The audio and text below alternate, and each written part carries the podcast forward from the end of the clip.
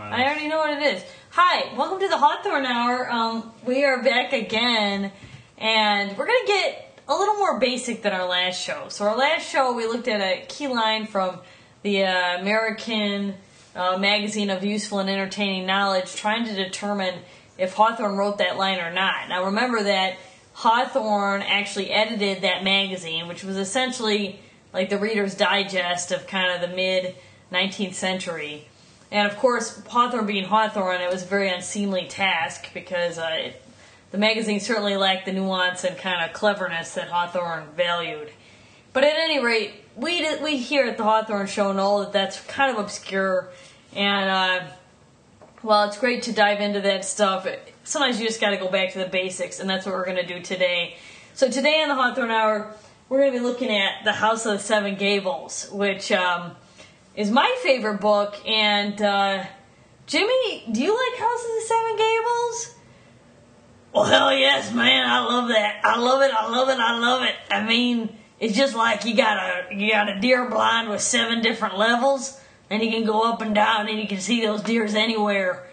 That book's like that. It gives you so many perspectives on life and the earth and beauty and truth and all that. Now, okay, Jimmy, now just kind of wind back here because I want to like I said, I want to get right to getting into this book. So uh, I think what we're going to do today is I'm going to read one of my favorite lines from House of the Seven Gables and talk about it, and then uh, Jimmy's going to read his, and we're just going to kind of try to determine what are the best lines of House of the Seven Gables. So I'm going to start.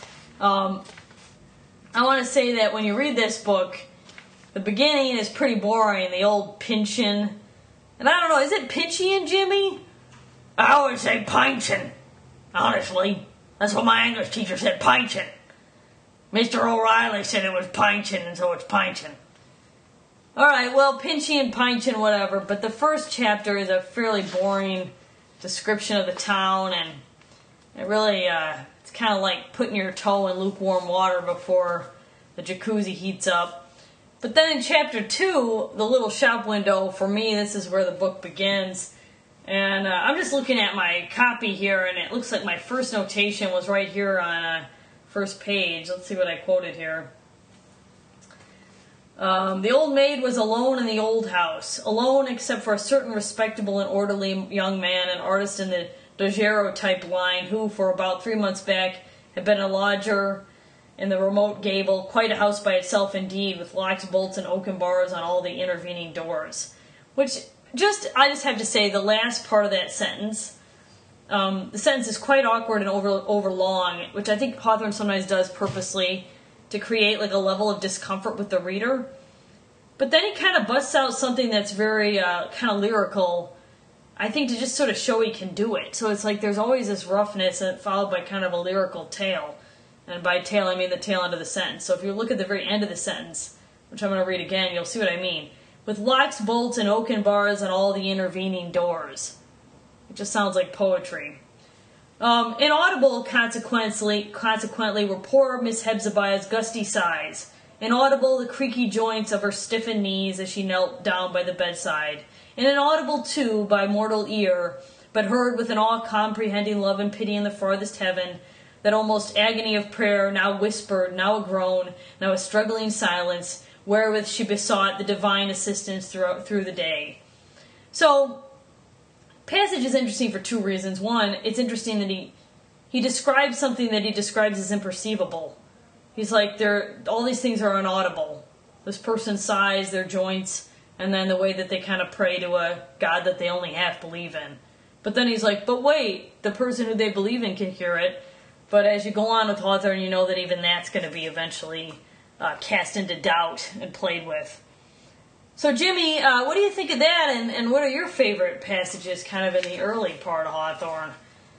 I don't know, I don't like that part, honestly. It, it's kind of too religious and seems a little saccharine. I don't think it's his best work. But he gets rolling a little later in the chapter. I'll read you what I like, okay? Uh, just wait one second, I gotta spit. All right, now.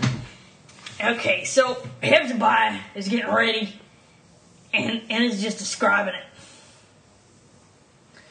We suspect Miss Hephzibah, moreover, of taking a step upward into a chair in order to give heedful regard to her appearance on all sides, and at full length in the oval, dingy framed toilet glass.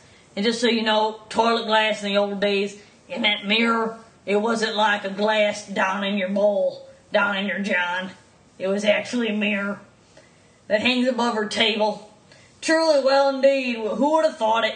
In all this precious time to be lavished on the matutinal repair and beautifying of an elderly person who never goes abroad, whom nobody ever visits, and from whom, when she held, when she shall have done her utmost, it were best charity to turn one's eyes another way. That's a hell of a diss. If I was Hephzibah and, and I heard Hawthorne say this, that all this fancifying of myself wouldn't come to nothing, and in fact was strange and vain coming from a coming from an old widow, I'd be I'd, I'd be offended. But actually, I think it's kind of funny because it just shows it just shows the impotence of all human striving. You know, it's like sometimes I, I sit there playing with my rifle, trying to get the sight just so. I spend hours on it, and then I line it up just to shoot a goddamn can. And hell, I'm only three beers in, so I'm perfectly sober. And I aim it, and goddamn if I don't miss it by a mile. And it's like all that striving to make that sight right didn't even matter because it's the hand that's holding it that's going to direct the bullet. And my hand's going to shake no matter how I arrange my world. You know what I'm saying? Well, gee, Jimmy, I, I guess you got a little more uh, personal connection to the chapter than I did. I was a little more interested in the stylistic flourishes of the more lyrical side of Hawthorne, but it sounds like you really touched a nerve with you. So um, I'm glad that you shared with us. Well, hell, I'm half embarrassed about myself. If you mind, if you don't mind, I'm just gonna head out for the day. I, I just can't face, I just can't face the audience right now. All right, Jimmy. Well, it was great having you with us. Um, that's it for the Hawthorne Hour, and I will be back next week uh, with a new episode. So I'll talk to you later. Hey, Jimmy, wait.